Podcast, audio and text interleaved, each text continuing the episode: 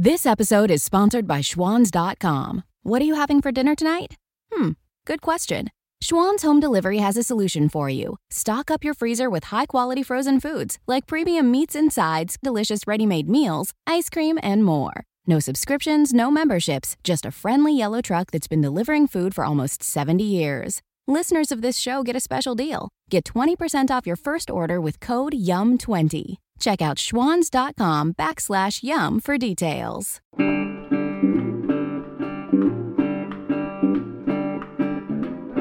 Welcome back to episode 30 of The Nth Dimension. One of my favorite people is back in my studio, aka my room, with me in this pandemic, day 241295 of the pandemic. I have with me Nasim, who daylights as a software engineer but moonlights as Kyle Kulinski. So, welcome back, Nasim. As aspiring Kyle Kulinski. Thanks so much for having me on. I'm so excited because I don't know of a better person who, and I've said this to you many times, I don't know of a better person who has such a critical, independent, like nuanced view of the world. And it's been such a complicated campaign, US campaign for their 2020 presidential election. So I couldn't think of a better person to have this like pre election wrap up talk with. So truly appreciate you as you're sitting in Victoria. Before we really jump in, I want to know your thoughts on the whole Rogan, Joe Rogan, Kyle Kulinski, Tim Dillon, who I'll be honest, I don't know who he is, comedian apparently, and potentially Alex Jones election coverage. What are your thoughts on that? Yeah, it's uh, it's a pretty entertaining lineup. I I'll probably watch it. Are you gonna watch it? Oh, definitely. I think I was going to watch Rising, The Hill Rising with Saagar and Krystal Ball, but this just seems way more entertaining. Yeah, it'll be interesting to see Kyle Kulinski and Alex Jones in the same room. this is big for Kyle, though, right? Like he's a yeah, public yeah. figure, but and he's been on Joe Rogan like twice now. But I think this would just get him so many more viewers and subscribers and all that. This is big for him. Mm. Yeah, it will be. What do what you think of Alex Jones being on? Um, you know what? Actually, let's let's answer that question. So let's answer that question also by talking about the fact that he was almost removed or canceled from Spotify when uh, Joe Rogan did his podcast with him. But my bad. I, I know I texted you, in the Nasim, saying, oh my God, Alex Jones was removed from Spotify. Apparently, they're calling it a technical glitch, and now that episode is back on. Oh, but okay. I don't vibe with his views, and I literally don't listen to him and I wouldn't want to hang out with him in a room like but he is an individual with his right to his opinions and views of the world and how do I feel about it um on the one hand, like, sure, let's throw another set of opinions into the room. On the other hand, the big philosophical question of, like, is it responsible to interact with a person who is so intimate with conspiracy and fake news? I'm conflicted, I'll be honest. I'm conflicted. What uh, what about like what about you? I feel like he's so far out there though that it's almost like I wouldn't really consider him a, a political commentator or anything like that. He's almost more like an unintentional comedian or a entertainer or something like that. So if I see like Alex Jones in the lineup, it's kind of like, oh yeah, this is going to be weird and interesting. just like, like, a way to, yeah. I don't, I don't think anyone comes to it and they're just like, oh yeah, these conspiracies, like QAnon is suddenly making a lot of sense to me or something like that. It's just kind of like, I don't know, it's kind of like what Vice was in the early days or something like that. They'd bring on like weird figures. I kind of like categorize them in that group of people. you make a fair point. I guess that begs the question like, what's the point of interacting with someone who's so far gone? I guess it's entertaining. I, yeah. But apparently Rogan didn't invite him and he invited himself. So I saw the clip where they're discussing it. Yeah, I think he said like, "Can I stop by?" or something like that. um, this reminds me. I was. This was I think two months ago. I was around the High Park area and I was having ice cream outside, like in a public little on a public bench, and there was this one guy who looked homeless to me maybe he wasn't. And he was listening to something on his phone very loudly, and I could uh, hear ISI again and again, uh, the uh, Pakistani equivalent of CIA.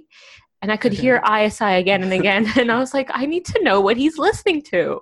And I was like, wow, this like seemingly homeless person, why is he so interested in ISI? And so I went up to him and I was like, hey, sir, what are you listening to? Like, I'm just curious. And worst decision of my life because he was listening to some massive like conspiracy radio. And then he like rambled on about how Justin Tr- Trudeau doesn't exist and introduced me to the lizard people conspiracy, which I didn't oh, know nice. about. And I now that you mentioned Alex Jones as that kind of individual, I was like, hmm, reminded me of that he- homeless guy who I would not ever even try to convince of anything. You know, you know what I'm saying? Does Alex Jones believe in lizard people by any chance? I wouldn't be surprised. I need to, yeah, see what his actual like core conspiracies are. I That's wouldn't be surprised. One. that what is it that like all of the establishment figures are shape shifting lizards or something that, like that? That they're dead and okay. there's someone else in place of them representing, pretending to be them. I was recently introduced to it by this seemingly homeless person, so I'm not the best person to comment on it. But one thing that I that I wanted to get your thoughts on because I'm not sure if like when you look at this lineup, what do you see? What do I see in, in terms of what? From what angle? So okay, when I see this lineup, I see the I see that there's no woman in it. And also the fact that okay, this lineup is white men, right? And right. if they are doing an election coverage, which like Kyle Kulinski is a public political commentator and I'm not sure if he recognizes himself as a journalist, but I think he definitely upholds those values. Rogan is um, he doesn't recognize himself as a journalist, but he, you know, clearly has an influence on what people listen to and all that. Um, Dillon, I believe, is a comedian, and Alex Jones is Alex Jones.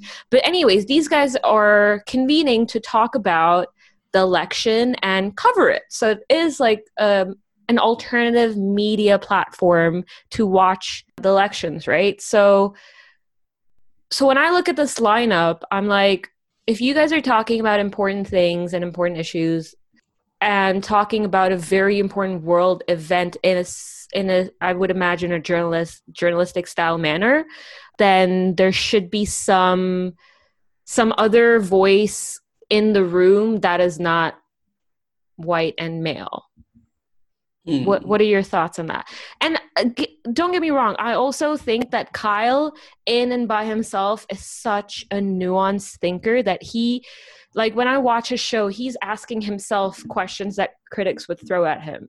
You know, so I feel like he is he, he's someone that I definitely trust to welcome different voices, but Rogan has that bad rep of um, embracing the bro culture a bit much. Right, right. Yeah, I that's a good question. I guess it'd be good to have diversity of perspective, which they kind of have on the panel. I don't know. Alex Jones is definitely yeah out on the fringe, and then he's just him. But do you Rogan think in this yeah. like eh, like Rogan I think did this because he wants to and he has every prerogative to and he probably just the way i imagine it going was like he probably texted kyle being like hey dude i think we should have an election coverage. What do you think? Do you want to fly down to texas?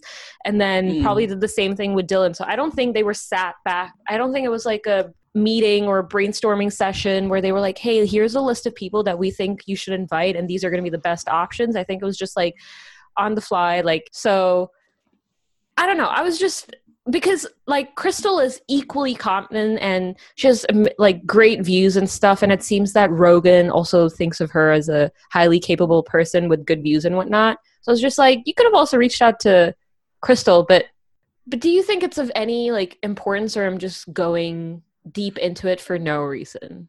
I feel like Rogan's almost a bit not oblivious to it, but like to the degree that his podcast is listened to, like how successful it is, he's if you compare it to, for instance, like ratings that you know uh, a CNN whatever special event like town hall event would get compared to the number of people who just listen to any average joe rogan podcast. Like uh, you could probably get considerably more ratings from joe rogan. So just how it dwarfs so many other um, like established media figures and and uh, institutions. But i don't think he he doesn't really behave like it. Like his whole thing seems to kind of be and I, i'm sure this is also partly why it, it has been successful is for him is it's just about like hey i'm just hanging out with my friends and we're just kind of shooting the shit and we don't really take ourselves too seriously. Um, so i'm yeah. guessing he probably looks at it from that lens and then every now and then he gets some blowback because people are like oh look what you you know what you said to your massive audience. And he's just like i'm just hanging out with my friends. So i think it's yeah. Just fair. Yeah. I i mean i appreciate the fact that he has managed to to keep his podcast and the whole Joe Rogan experience natural and casual and just shooting the shit as you said. I think that's a huge part of his appeal. I guess it's a good I think there needs to be a balance between like recognizing that yeah, I am a role model or that I do have a huge audience and um also just kind of letting the conversation go without be becoming too politically correct as so many other people have become and allowing different people with different backgrounds and opinions to come on a show.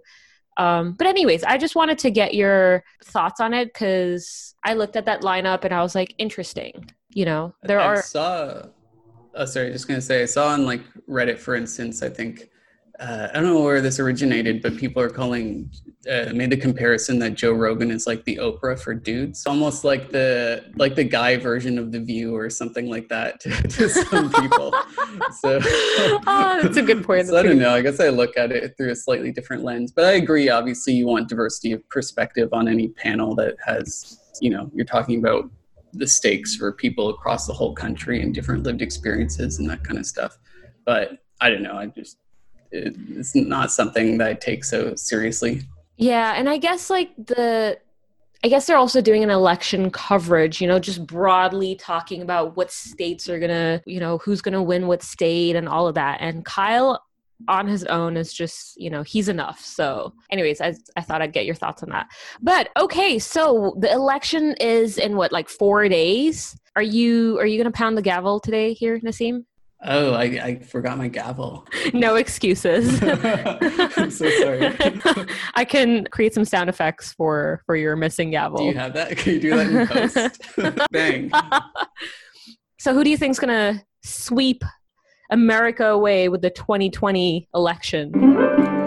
I, I'm, I'll go with the popular consensus. I think it'll probably be Biden. Um, yeah. What about yourself? Do you have a a favorite, not a favorite or a projection? I'll be honest. I don't understand the nuances of their state to state as well as yourself, and we'll get into that to make a good judgment call. But I I'll say what I would have liked to happen or what I think in my opinion would have been a good move for progressives or left. Um, and I and and we've discussed this. I personally think that Biden winning is not that is is a is is a bigger loss for progressives than it is than it is if Trump wins because and maybe this is a super simplistic view and I'd love for you to dissect it. But I think that if Biden wins, it's like hey, look, Trump was an aberration. Um, 2016 was an aberration and we're back on track. And everything that we stand for our center neo- neoliberal corporatist mindset is clearly working. That's why people voted us back in. And we can keep going down this road. However if trump wins then it's like a back-to-back blow to the to the democratic party. And maybe in a best case scenario it'll make them question, finally question what went wrong that Trump could win twice. Um, However, having said that, right before we started this, I watched um funnily enough, coincidentally, I was like, hey, let me watch an episode of Rising. And the one I ended up watching was Krystal Ball's radar on best case scenario if Trump wins. And she mm, posed this very, yeah, and she posed this very hypothesis that maybe Dems will finally wake up and think about, you know, what they did wrong. And she doesn't think that will happen. And she thinks that they will, in fact, double down harder on um, on their corporate neoliberal silencing dissent voices and all that. So I guess it's too simplistic of you. What, what, are, you, what are you thinking? I kind of agree with with Krystal. I'm thinking that the I don't think these people are the kinds that learn lessons and grow from them in, in that same way. Like you pay people to lie for you, for instance, I don't think those are the kind of people who are going to turn around and be like, you know what, we lost two elections. Now we really realize what people want are progressive politics. They want healthcare. I think they already know people want healthcare and that they want decent wages and that they want all these things like that. I, I don't think that's, you know, what's preventing, like not knowing that is preventing them from actually following through on it or that they think that they can't win the presidency through that. I think it's because the the incentives they have, the people who they are really beholden to, they want them to enact their interests, right? They want to essentially consolidate power, grow power for certain elite circles, and uh, produce wealth for them. I think that's what it ultimately comes down to at the bottom line. So I think, regardless of the outcome, I think if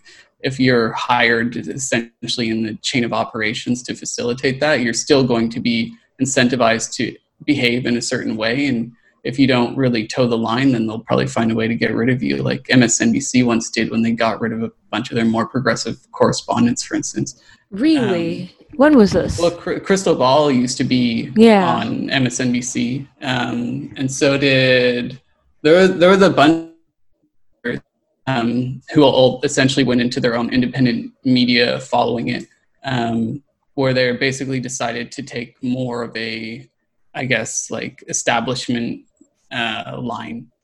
Um, but anyways, it's just the idea that you can get ejected from trying to, mm.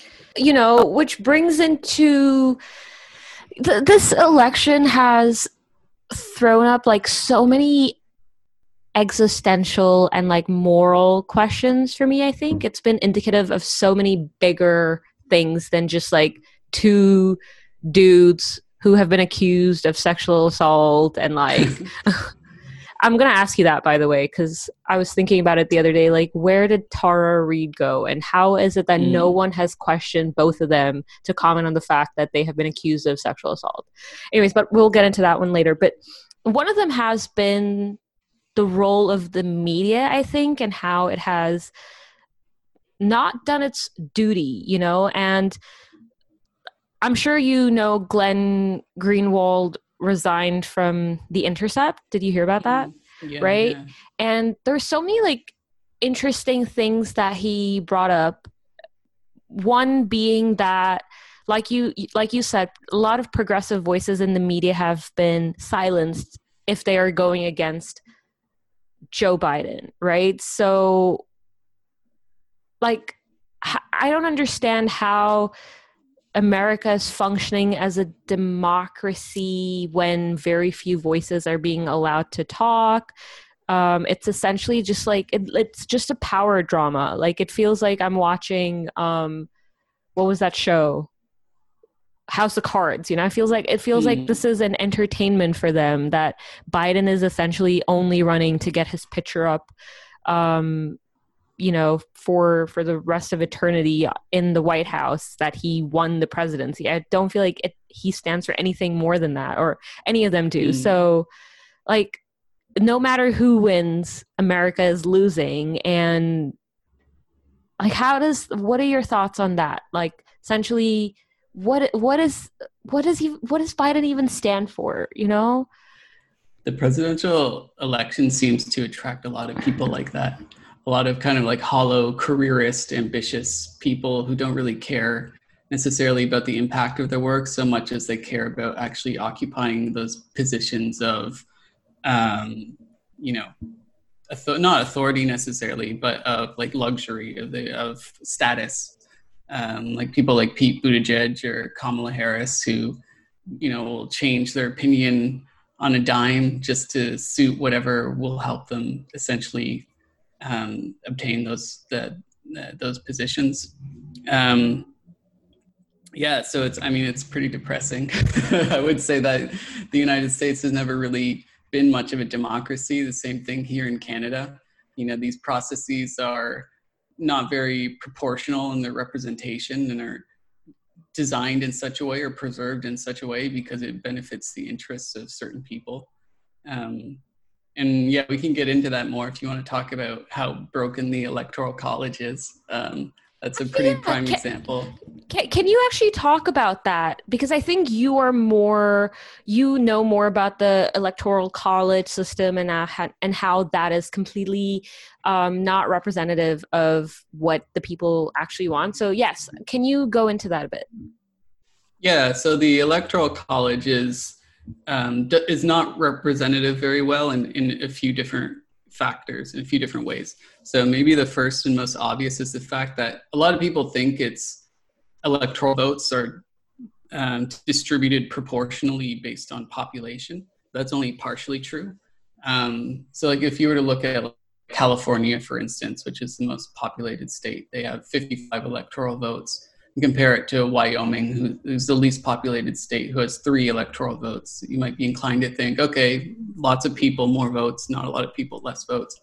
Um, but what it obscures, what obstic- uh, obfuscates, is the difficult word um, to pronounce.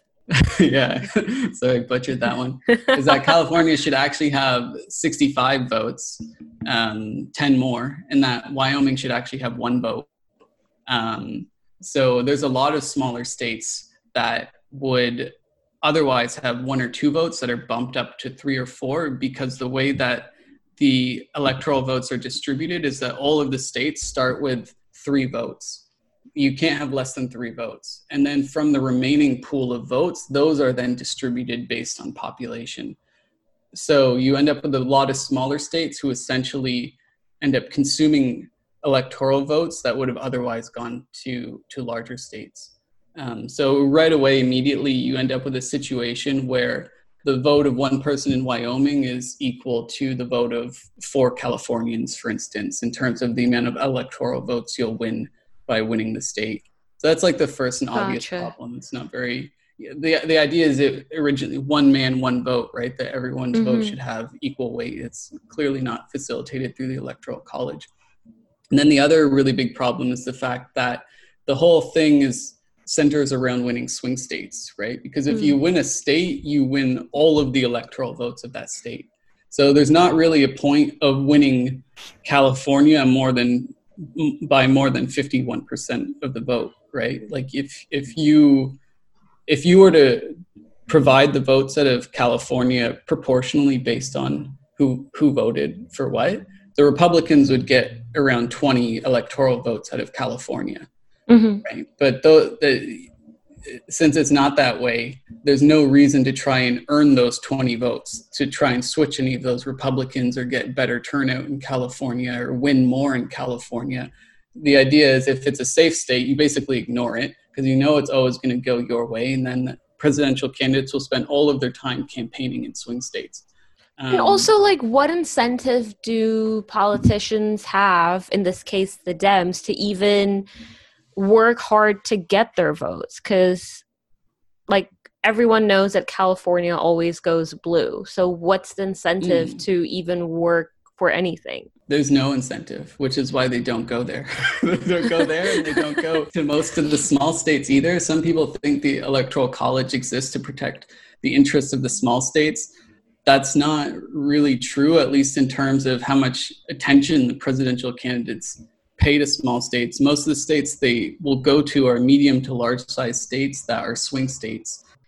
As a politician, even over the course of like four years, why would I work for anything o- over the course of four years, knowing very well that people would vote if they had a choice between red or blue, they would choose blue. So it's like Why? even even Oh, even beyond the yeah, yeah. just generally even beyond the election campaign why would they work hard like they have zero intent in incentive because their power is secured Yeah, yeah. Well, what was Tr- Trump was famously what was it he said about blue states recently that they had like the most number of coronavirus deaths or something. Didn't seem to think it was a problem or some something along those lines. Yeah, it definitely skews. Yeah. attention you're going to pay to them. like i can see why i was i think i was on reddit i can't remember where it was or youtube someone said that texas right now is a swing state am i correct in believing that it was red but now it may be a swing state that it may go Hmm. blue for the first time So it's not a Um, toss-up state, but it's kind of like up for grabs. I think it'll go red, but it's the possible it, it could go blue. but going forward in the next few elections because of the you know as boomers fall off and millennials become the biggest voting bloc that it may actually become a blue state going forward so i see i would recognize texas as one of those states where politicians have an incentive like republicans have an incentive to you know promise and deliver because going forward they may not be able to secure that state anymore That's true. Yeah, I think urbanization as well, like more people moving into the suburbs or know, leaving places like California and going to Texas also has a big factor. Just like the any any uh, dense urban living area is is predominantly votes blue, and all the rural rural areas vote red. Um, Mhm. So as the trends accelerate, where more and more people move to the cities, it also changes uh, like the voting demographics. And do you know if there's any conversation to, to change the, the way people vote in the States like we have one going in Canada, even though it was promised to us, but it was not delivered? Yeah, um, it's it's a lot harder for them because if they wanted to abolish the electoral college, that would take a constitutional amendment. A constitutional amendment requires like a massive amount of buy-in from different states and senators and Congress people, and their country is so partisan, especially on this issue, that it's like it's pretty unlikely. So then there are other ways that they want to go about it. Um, one of the more popular ones is called the national popular vote. Um, Okay. And the idea there is that all of as many states as they want would sign on to an agreement that they would give all of their electoral votes to the candidate who wins the popular vote. So if Biden gets 51% of the vote, then all the states who signed on to that compact would say, okay, you get all of the votes out of our state. Because what, so the Constitution mandates this electoral college approach, but they leave some flexibility up to the states. The states are allowed to decide how to assign their electors. Um, so if they want to, they can do it based on the popular vote. If they want to, they can do it based on district voting. They they have a bit of flexibility. You know, they could do it winner take all or not winner take all. It could Mhm. be proportional. Um, so that's really where lies the flexibility in the electoral college, which necessi- uh, necess- necessitates an agreement across states about how they would um, assign those electors, essentially. Gotcha. So, like in the last election, if this were the case, then Hillary Clinton would have won. Uh, it depends which approach. Under a few of the models, she would have actually lost worse. Really? yeah, but the what they ideally want is popular vote f- across the entire country. Um, they're not at a state level necessarily, and then she would have won. Um, so I guess it depends on the particular model to it. the popular vote model seems to be the one human, one vote. Yeah, I mean, proportional systems are always going to be the ones where the, there's the least amount of votes discarded. Right. Like the idea that, like, if the Green Party, for instance, in the last election, they got 6.5% of the vote, um, but they only got three seats. If you actually determine how many seats they should have got based on that percentage, they should have 22 seats. So the idea that you vote for a candidate and then you have no representation from that party is, is not very representative. So more proportional systems are always on that idea is that all the votes are counted to the maximum amount. But then there are some trade offs around that, I guess. Intuitively, there seem to be so many things that would make sense. And they, and like if people like you and I who are, you know, your average Joe, you know, just common average people Joes. yeah co- common people doing their thing you know intuitively if we can think of these things it's like i always wonder like why can politicians do it you know oh, they can they they, they just don't willful. want they just don't want to. Like, I am slowly understanding why people in America, particularly, are so. And of course, correct me if I'm wrong, but I feel like people in America are so prone to conspiracy theories and why they're so like anti government and why this whole like socialist hate socialism motto slogan works in America, even though it hasn't really landed well on Joe because their government is so inept and it is so not for the people. Like it's quite disgusting to be honest. Like what you what what is your job? I think a lot of them too, a lot of Americans know that they're being lied to, but some of them just don't know in, in what particular ways they're being lied to. And so then, then you get into like the conspiracy theories and stuff like that think it was on Rising. I think Krystal was talking about how um, Americans, there's people in general, have a very sophisticated bullshit detection system. So they can tell when politicians or whatever figures are being dishonest with them, but they don't always know all of the details to sort out exactly and what where the truth and the lies are. And I think, yeah, a lot of fringe kind of thinking might emerge from that problem. And also, if you're just like, you know, working 12 hours a day, multiple jobs at, I still can't believe their minimum wage is what, $6, $5 in some states, right? I think the federally mandated one is like six or seven dollars, and then states can decide on their own minimum wage on top of that. But some of them don't. Some of them just use the federal level minimum wage. That's disgusting. Like six, seven bucks. it's insane. Wow! If I had to work at like the Canadian equivalent of like eight uh dollar minimum eight dollars an hour, I'd cry. worse than that. Yeah, I'd, it's I'd kill myself. it's unlivable. Yeah, it's completely it's, unlivable. but yeah, more than you know, more than that, there's obviously that whole other conversation of like everyone should be responsible for doing their research and all that and like reading up on the person that they're voting for but if you're working like a gazillion jobs just to live then that's mm. where the media comes in and the media has been just so unfaithful to this election it's crazy. Like i can't in many ways i think that the media is more account should be is more powerful than politicians and if they fail then that like the media failing the people is worse than politicians failing the people in my opinion. But anyways i, I want to circle back to biden biden's probable win. How is this a loss to how is this a win and a loss to the progressive movement? I think it's not massively different regardless of which of them wins. The way I'm thinking about it is the progressive movement is kind of in its infancy right now. It's Ooh, and what do you mean by that? Fragile. Well, it's it's it's not a it's a burgeoning movement. It still needs to build infrastructure. It needs to create, for instance, their own kind of alternative media sources like independent media sources. It needs to win more um, down ballot elections. It kind of it needs to build some momentum. Um, so my thinking is it, it needs to organize essentially, and it needs to have leaders who are leading the movement.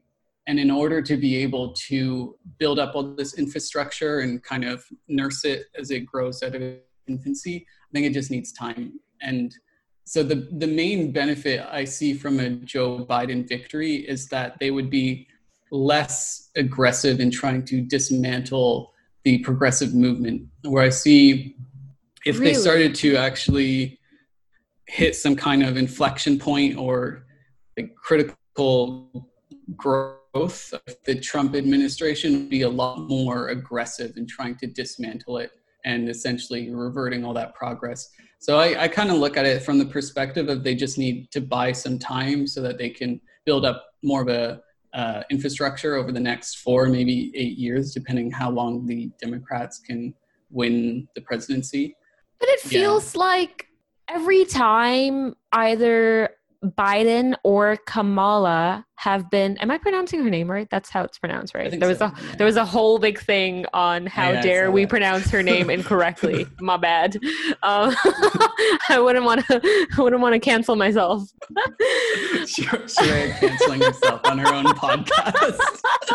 I'm gonna I'm gonna lose all the bots that are coming my I way. Know, so many okay. Instagram bots. Here. but every time like someone asked Biden or Kamala, you guys have been called the most liberal politician right now. Like I, I, think it was a 60 minutes interview where someone where the host asked her that and she goes ha ha ha ha. Oh, it, they asked her if she's a socialist or something like that. Yeah, and something about it, the was, and she was like, she's like no? ha ha ha. I'm not for I'm not progressive or socialist. yeah, yeah, she exactly was. you know, so so you were saying that they won't dismantle it but i guess this i guess the question i ask is maybe like can you clarify what is the progressive movement? And isn't it also isn't that movement a threat to the capitalist corporate power structures that the current Democratic Party, or rather, most of the current Democratic Party wants to uphold. Yes, yes, it definitely is. So, they, which is why when Bernie was doing well, they were also, you know, they swept in. They were trying to um, mitigate that situation. They obviously didn't want him to win. Um, but I think, I think the main difference is that, well, if you look at like the civil rights movement, for instance, um, the whole drug war emerged during that time essentially as a means of being able to go in and break up civil rights organizations to lock up leaders to kill leaders of the movement. Like if you think of what the civil rights movement would have been like had they not lost all of the leaders in their movement we would be talking about a considerably different outcome of events potentially right? Mm-hmm. so they they went in and essentially very aggressively you know destroyed all the infrastructure they're building up that was under, I think, under Nixon. Uh, if I'm getting my history right, probably not. Anyways, I would I would argue that the Republicans are a lot more aggressive in in pursuing that than the Democrats would be. At least, at the very least, the Democrats have put themselves in a position where they have to signal their progressivism. So at least publicly, they have to say like oh yes we are for you know blm we are for these movements. We we want to back these policies green new deal. Like they've at least wrapped themselves in the language of it. So i feel like on that level it's harder for them to be as aggressive in in fighting back against the progressive movement. So so i think it gives a bit more leeway to the progressive movement to be able to try and develop itself further that's the that's the main difference I see from it. But I agree with you 100% that uh, obviously they rallied the Democrats rallied their forces to try and squash it in the primary, and you know they would do it again. They they obviously don't want to lose out on the kind of I don't know crony system that they've put together. Yeah, and maybe this is a stupid question, but why do you think it is that Biden chose that Biden chose Kamala as his VP and not Bernie. And even last last election, like, is he that much of a threat? You know, I to so, yeah. Yeah, I, th- I, I think it's because they. What I heard is they put out like a. Um, they wanted they they had three candidates they were choosing between and essentially they just put out a few like feelers to see which one would raise the most money and Kamala raised the most money. that's how, that's what I heard. They they went by the choosing. Apparently, I heard on Rising. I think Saagar was mentioning that Biden's presidency has gotten the most amount of dollars from corporate funders than any other campaign. Mm. I I, I want to believe that's what I heard, but that seems kind of contradictory because in the primaries, Biden had very little money, right, to campaign. He wasn't right, doing yeah. that well. I imagine they would consolidate around whoever the the nominee is, though. Yeah. So that wouldn't surprise me. Yeah. And I guess like one of the questions that I also wanted to ask you was what do you think is behind like this massive massive turnout that's happening? Apparently they've Massive already sur- they they've apparently already surpassed 2016's voter turnout. Just Oh, through really? just through just through mail-in ballots and through and they're projecting through early voting. They Yeah. had like they've already surpassed it um but i'm curious like is this such a divisive election? Like of course it is. Um but people have really um internalized one of the two factions you know and they must like go and stand up for it i'm just it was, it's been interesting because america has some of the lowest turnout rates in the world Mm. Yeah, I guess it's a pretty pivotal moment in their their history, and they recognize that. And I guess people are also hurting like really, really bad right now as a result of the coronavirus pandemic. Um, so, uh, like the they were they were veering on like being in a depression or at least a recession, and and likely still are. So I guess when people are really upset and are desperate, then they'll probably energize turnout to a certain degree. Just surprised that people still have faith in the electoral system. like at this point, I would have imagined social unrest. And I'm surprised that people are like, you know what? Okay, if I need to turn up again to vote, then let's go. You know, I'm I'm still surprised. People are not dumb, man. Trump hasn't done anything. His campaign's been about nothing and Biden has been in the system for so long and he's not done anything. So I'm just surprised people are even turning up. Yeah, that's a good point. I'm, I'm pretty surprised go- too, actually. Go burn the streets. No, I'm kidding. Don't do that. it's a whole other debate. well, that's an interesting debate too. It, should should uh, protesters be lighting buildings on fire? That- that's a whole whole other debate. But one of the things that I really wanted to talk about was how do you think that it is uncouth that neither of them were asked in one of the debates about their sexual assault allegations? Even if both of made for a very interesting debate, Right? Like, even if both of even if both of them have been accused, why aren't you asking anyhow? they mostly get like softball questions. And I wonder been- yeah. and I wonder if if Biden if Biden hadn't also been accused, if a moderator would have asked Trump that question.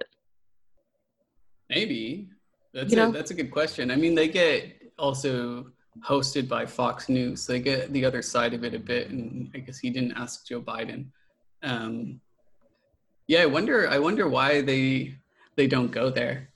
I guess it, for them, it's like the decorum it wouldn't be appropriate, or it's not like civil conversation or something like that. And they're I don't know. It's too too. But in the uh, last election, they asked- advertisers or something. Did they? In the last election, remember When the Hollywood Access tape? Yes.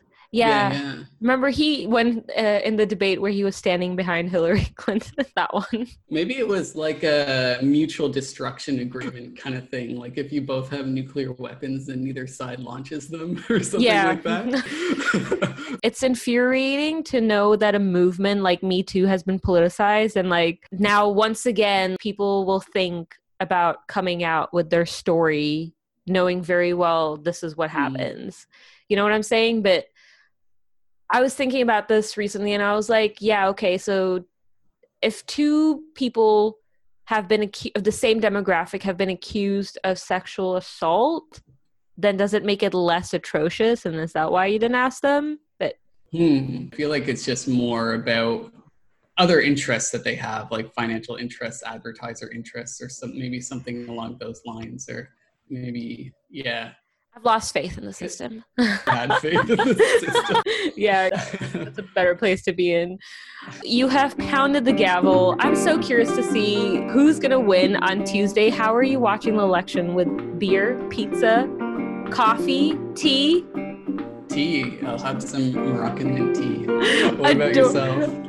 I think uh, my brother and I are going to be watching the election, and we're gonna um, be ordering some pizza. I'm not gonna lie, it's gonna be a party, and definitely watching the Rogan Kyle election coverage because that's frankly gonna be a bit more interesting than the election. Yeah. so. Nasim, thank you for this conversation. We shall find out on Tuesday. Are you willing to bet high stakes on Biden's victory? Last call. I think so. Yeah. I, I, I don't know. I'm pretty confident, but yeah, I don't know people were in 2016 as well, so maybe we'll be eating my words. and it's 2020. It's been a wicked year, so so we'll find out. But it'll be it'll be interesting if Trump wins again, and if he does, my God, it would I would love to know how he managed to make that happen. Like maybe there's some underground conspiracy brewing to maybe maybe then we'll actually have to believe in conspiracy. the lizard people exist. Then we'll have to get in touch with Alex Jones. Fine. Yeah. Anyways, Nasim, it was like always a pleasure talking to you. Thanks so much for joining me on yet another episode of the Nth Dimension. Thanks so much.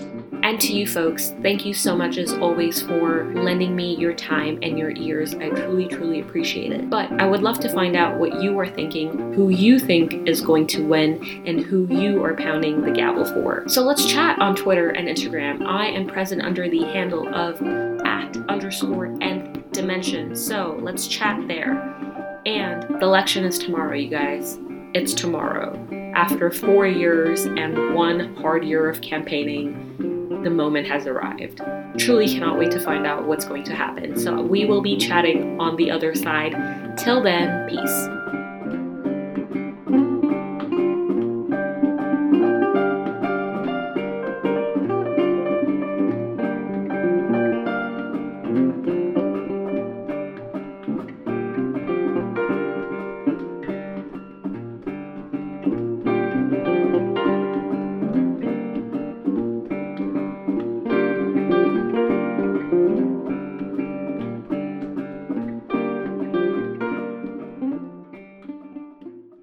We begin today's meditation with a few sipping exercises to remind us a little treat can go a long way. So pick up your McCafe iced coffees, close your eyes, and deep sip in. And deep satisfaction out. Take a treat retreat at McDonald's. Right now, get a McCafe iced coffee in any size and any flavor for just 99 cents until 11 a.m. Price of participation may vary.